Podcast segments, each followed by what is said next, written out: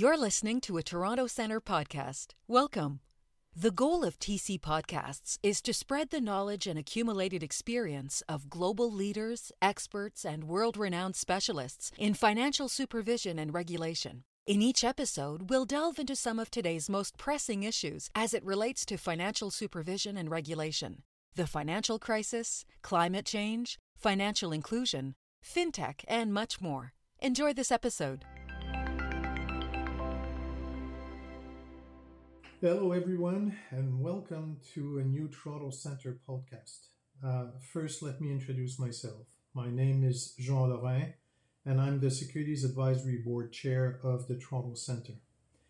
I'm happy to have with me today Mr. Rodrigo Buenaventura, who is actually serving as chair of the Spain National Commission of Capital Markets, or the Spanish acronym CNMV, since 2020. He is also chairing the ESMA Markets Standing Committee and the IOSCO Sustainable Finance Task Force since 2022. Rodrigo graduated in economics at Universidad Autónoma de Madrid and from 1993 to 2004 acted as a financial consultant at a leading private uh, uh, Spanish consulting company called AFI where he also became a partner of the firm and a member of the executive committee. He then joined the CNMV in 2005 and was head of the International Affairs Department and then the Secondary Markets Department up to 2011. From 2011 to 2017, he was the first head of markets at the new, newly created European Securities and Markets Authority called ESMA, in charge of policy on post-trading secondary markets, market data, and market conduct. During that period, he contributed to the build-up of the organization and led the team that undertook the drafting and consultation of technical standards under many EU regulation enacted after the grand financial crisis.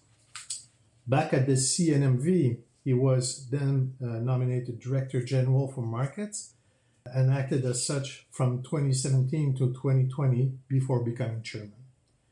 Dear Rodrigo, it is a real pleasure to have you with us today, and we thank you for accepting to talk to us about IOSCO's ESG ongoing initiatives. Maybe a first question uh, to set the ground, uh, Rodrigo. Uh, we're talking about uh, ESG uh, the planet is under fire. Climate is really becoming a real uh, live issue for, for all countries concerned.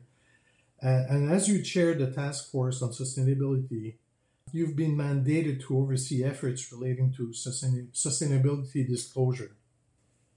The task force participated to the International Sustainability Standards Board, the ISSB, which efforts is uh, on developing new standards to improve the completeness, consistency, and comparability of sustainability reporting.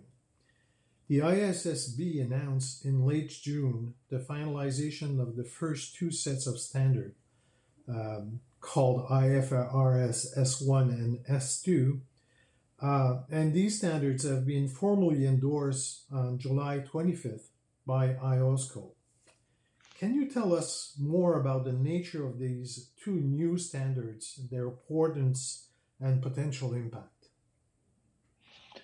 Well, thank you, Jean. I'm uh, really delighted to, to be here with, with you, and uh, especially in this uh, important week, because as you said, uh, the day before yesterday, uh, we endorsed from IOSCO these new international standards produced by the ISSB. So it's really a, kind of a landmark uh, time for for uh, sustainability reporting worldwide. Uh, so I think it's a very timely topic, definitely for for financial markets and and for the planet as a whole, as you said. And um, well, maybe before before diving into the, the question about the uh, the nature of the standards and the impact, let me uh, wrap up the, the context of these new uh, development and from where IOSCO is, is coming from. No? We became active as, as an international organization of uh, security regulators uh, around 2020 with this matter.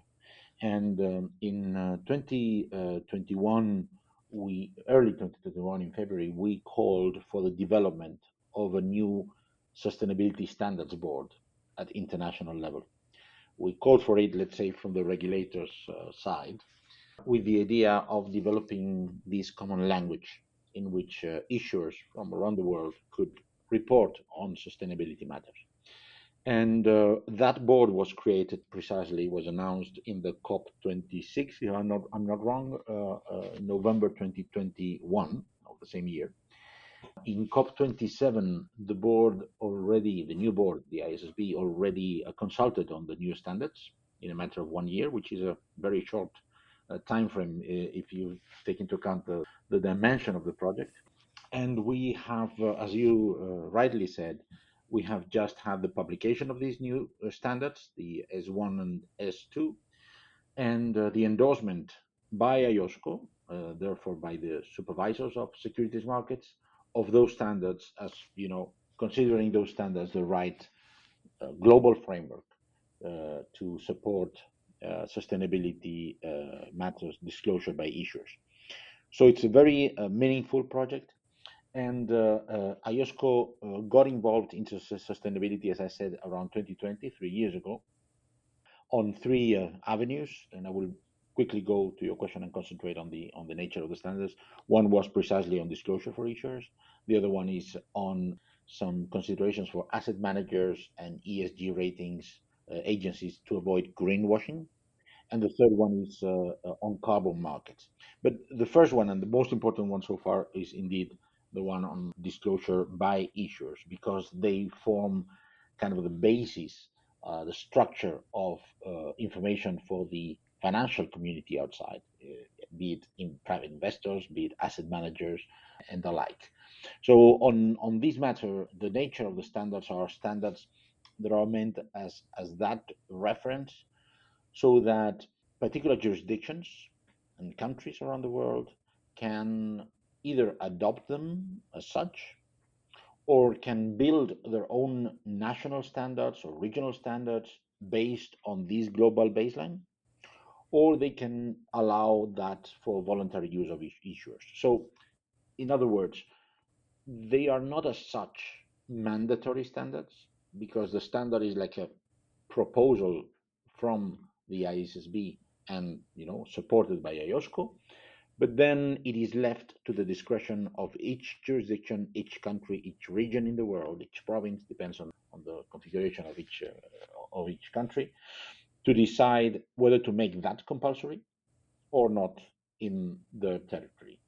The good part of this is that we have a common standard, and therefore, for those countries or regions in the world that go ahead and require that their issuers comply with this standard, the similarity will be so high that we will be achieving a de facto single reporting regime, let's say internationally, which I think is the beauty of, of this project.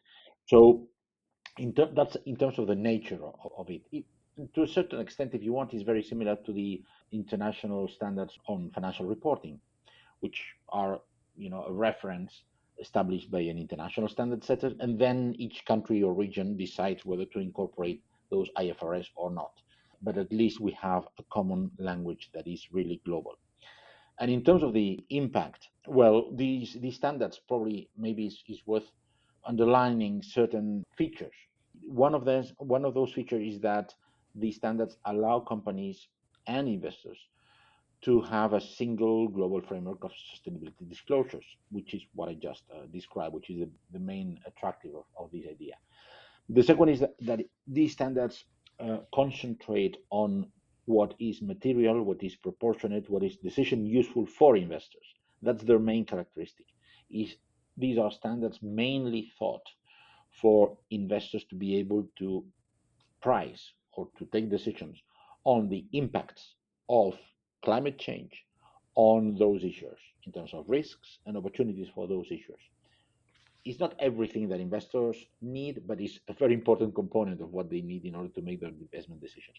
And then the third uh, element is that from the start, we looked for a very close link between the sustainability standards and the sustainability reporting and the financial reporting in general so that they are coherent, they can work together, and they are, let's say, consistent between each other because it's very important that financial reports and non-financial reports they follow a logic that is at, at least co- coherent and consistent.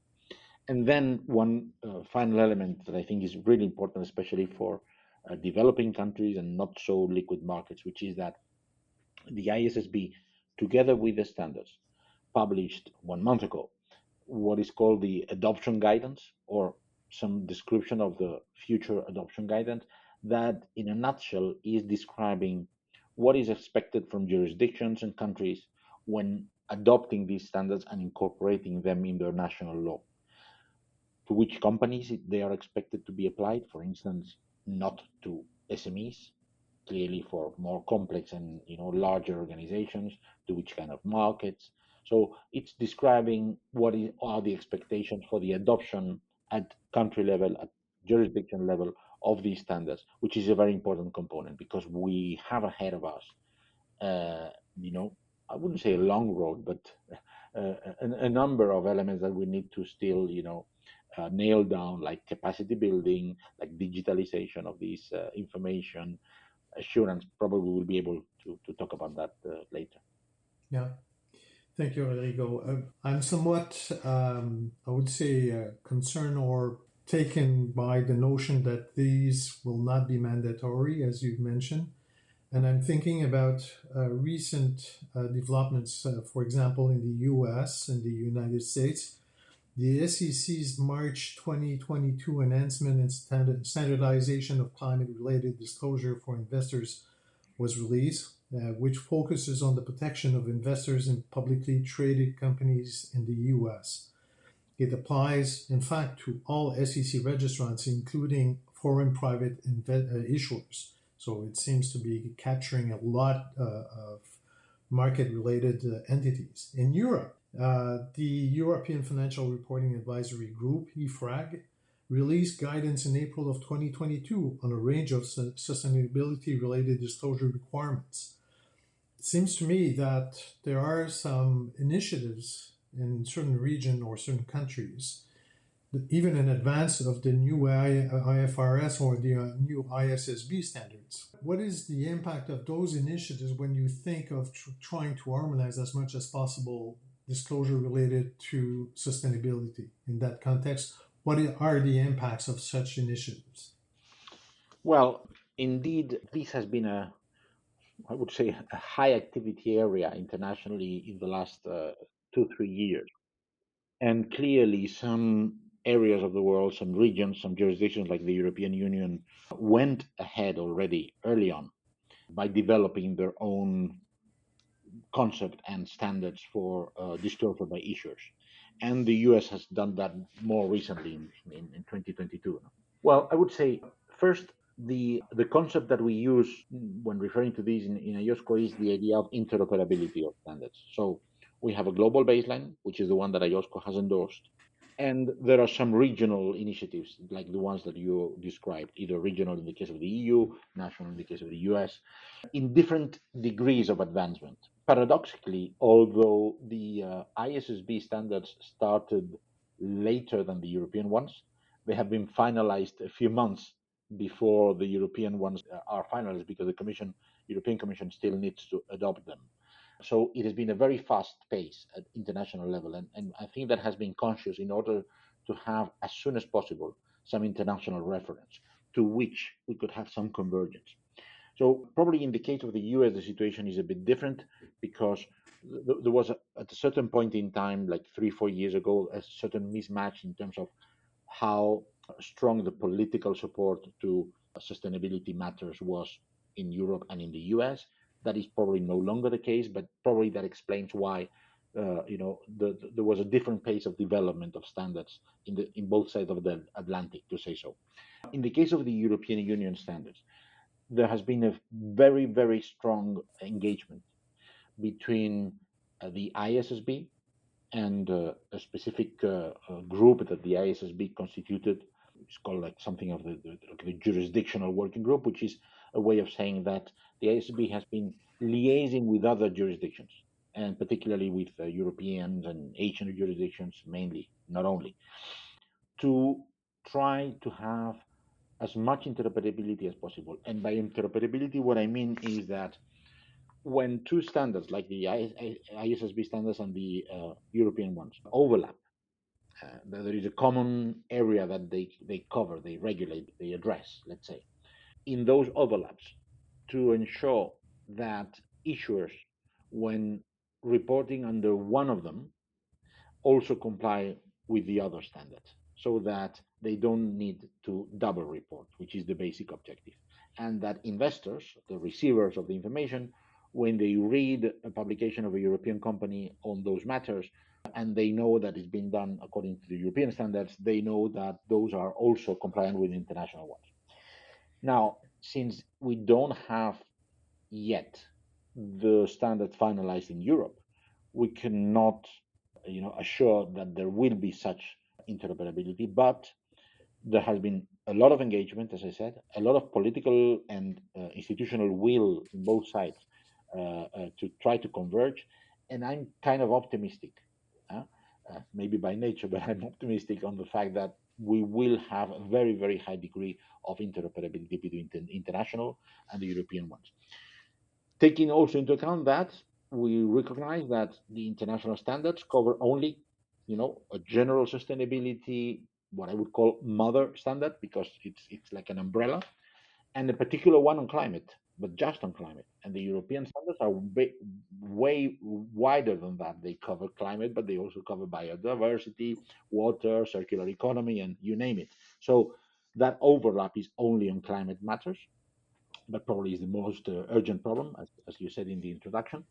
And I am confident that we will be, uh, you know, able to, to reach a very high degree of interoperability in this case not wanting to put the U.S. too much on, on, on the spot here, but is is the um, conclusion the same with the U.S. proposal? Well, the, the U.S. proposal, I would say, is in a different stage because there was a consultation by the SEC uh, with a lot of replies to that consultation, and we still, or they, they still don't have in the U.S.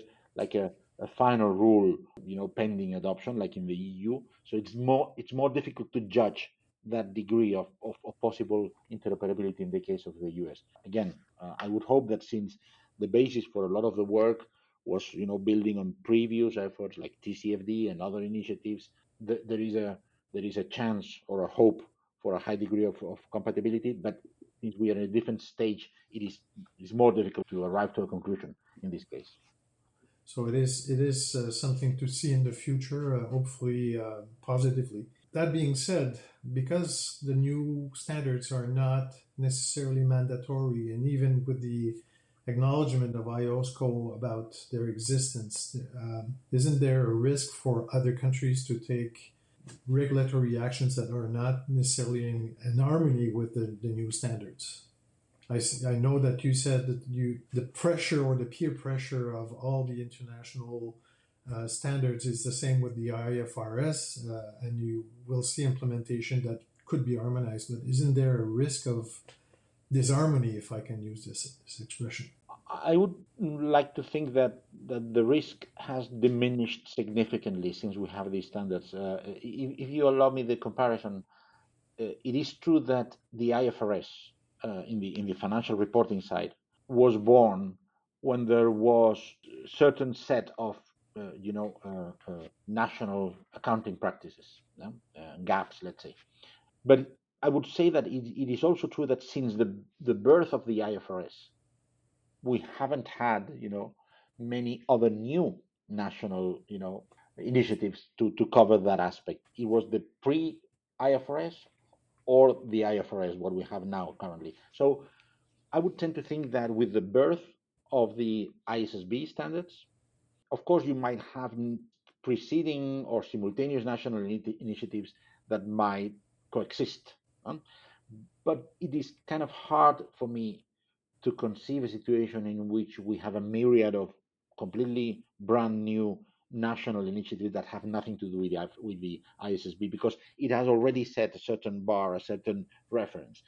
I think also, and maybe I'm, I'm putting too much uh, importance on the endorsement by IOSCO, but I think the the message of of IOSCO saying we endorse, we call we call on members, which is what IOSCO has said, we call on members, uh, which is uh, you know the regulators of practically all the financial markets in the world, to adopt these standards or be informed by these standards when they develop their national standards is a very powerful message. And I would say that there is also more than a peer pressure, there is also a healthy, let's say, incentive for issuers to demand to the regulators, you know, allow us to do single reporting because many issuers are active internationally. And uh, if they have to, you know, report in three or four or five different standards, it will be costly for them. It will be resources that actually are not, uh, you know, producing a special value for society as a whole. So I hope that there is there is also this will of investors and issuers to support the idea of standardization at, at global level. Mm, so I, I, I, would think that, that the risk of divergence is quite uh, muted after these. We, we have had this uh, publication and this endorsement. But let me just uh, uh, uh, elaborate on one thing very briefly. It is also important to, to, to take into account that in in some jurisdictions there will be not just a complete uh, adoption of the international standards, but a kind of a translation of those international standards into a national standard with a branding and a governance that is national or regional, but that technically and in content wise is replicating line by line the international standard. So, uh, some jurisdictions, I think that uh, some ideas in Canada were around that, the, of creating, you know, uh, a standards board at national or provincial level, but that would basically build on the international standards so that you would have that de facto compatibility, interoperability, the way you want to call it, even though you uh, keep the uh, you know decision power and the governance at national level. For me, that is absolutely fine because what we are looking for is actual compatibility and recognizability, that word exists in English, I don't know, of the standards internationally, uh, which I think is met and achieved by having that, that global baseline. Very positive, then. Uh, very interesting. Also, the new standards address sustainability in a large frame. S S1 is, is uh, about all this. Climate on S2 is really more specific. Are there new standards that we can expect coming into into force or being implemented by the ISSB in the short frame? Absolutely. Uh, the ISSB uh, has precisely launched, I think it was late spring that they did that, uh, or early summer, uh, Northern Hemisphere, I'm, I'm, referring to. They have launched a consultation, you know, asking for views on which should be the next steps whether the ISSB should develop the, let's say, S3, S4, and, and, and the like, based on uh, things like uh, water or biodiversity or, or, or some other uh, topics of, of interest within the sustainability, let's say, area. And uh, I would be expecting the ISSB to, to start working on, on further standards when they have gathered that evidence, that input uh, from, from the market participants and from the users, indeed. Okay. The 2023-2024 IOSCO work plan mentions that the task force will continue working on promoting independent assurance of corporate sustainability disclosures. IOSCO board's chairman, uh, Jean-Paul Servais, commented on the relevance of developing a high-quality sustainable assurance framework, which would be an important component to contribute to underpinning high-quality, consistent, and reliable sustainability related information. In fact, just today, a press release was made about uh, assurance uh, in that in that area. Uh, I'd like to hear you about about this initiative, in fact, and how this can interact positively in the context of climate reporting and sustainability reporting overall. Well, th- this is a truly important uh, uh, aspect of all this because if we don't have mechanisms to ensure that the information is accurate and has been built appropriately and that corresponds to reality, the credibility of this type of information would be significantly uh, damaged. And uh, therefore, the assurance of, mm, of uh, sustainability reports, to put it shortly, is a key element for the whole system to work uh, correctly. So, what IOSCO did is in June, June 2021, we published a report calling for, well, pointing out the relevance of the assurance of uh, this type of information.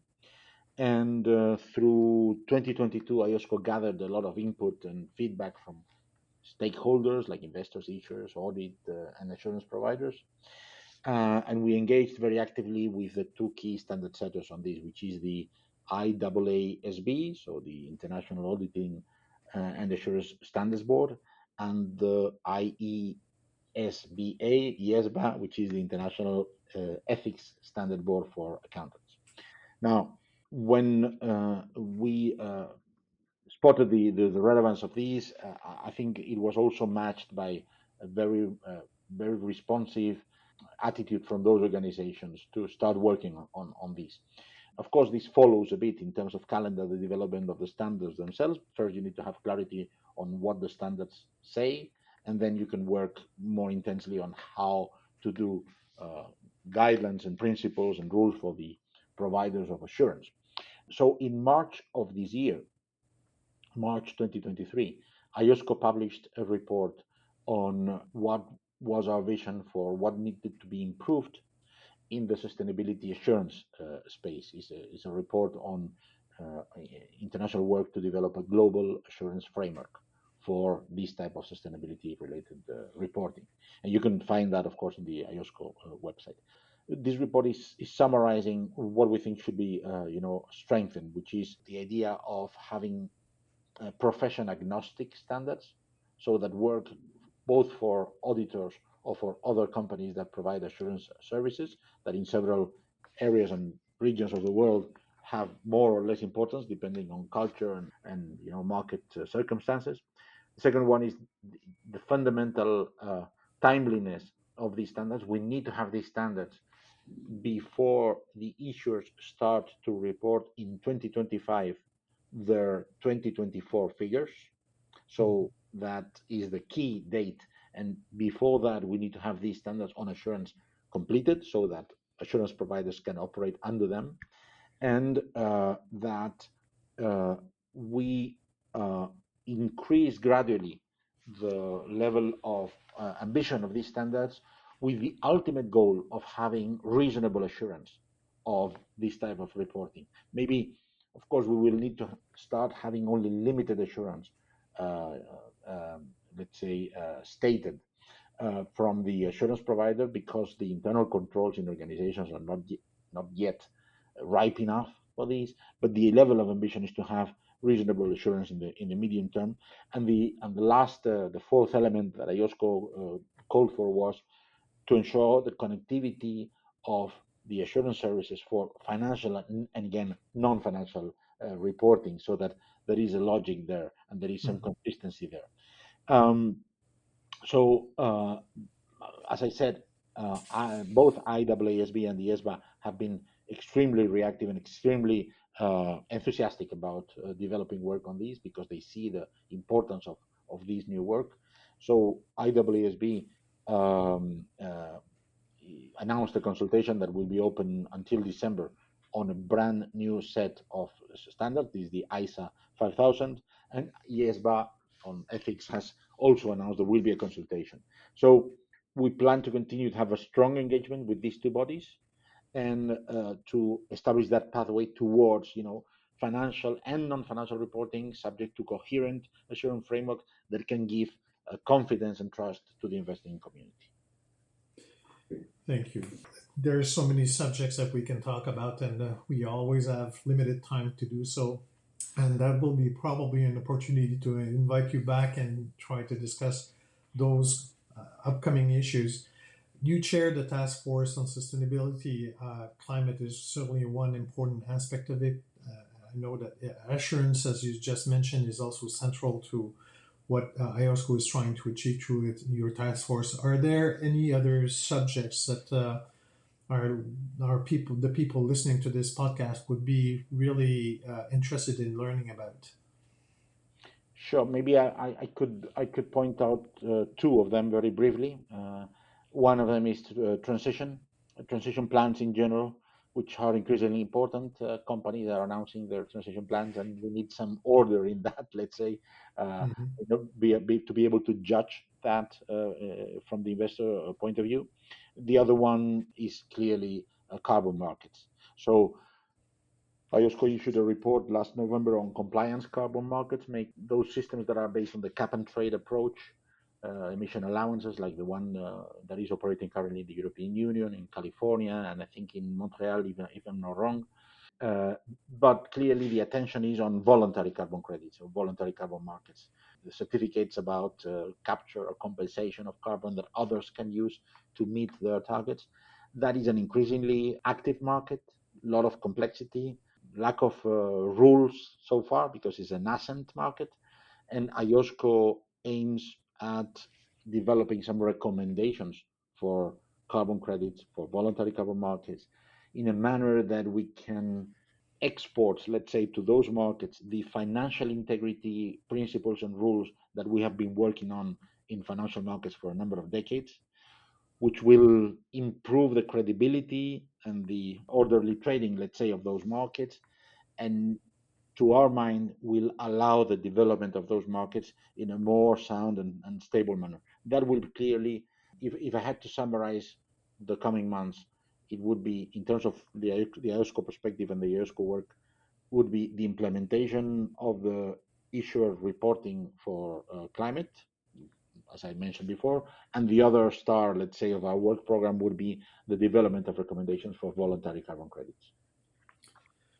Well, let me go on behalf of the Toronto Centre, I would like to thank you for participating in this podcast. I think uh, your um, your answers and, and, development on the questions are, are really interesting, and I think that our audience will be gaining a lot of information and, and knowledge out of it. So, thank you again, and uh, hopefully, we can uh, do another one uh, quite soon with further developments. Well, it's it's been a pleasure, Jean, and thank you for the opportunity, and hope the it, has been uh, useful for our listeners, and of course, delighted to do a part two if there is demand for that. Thank you.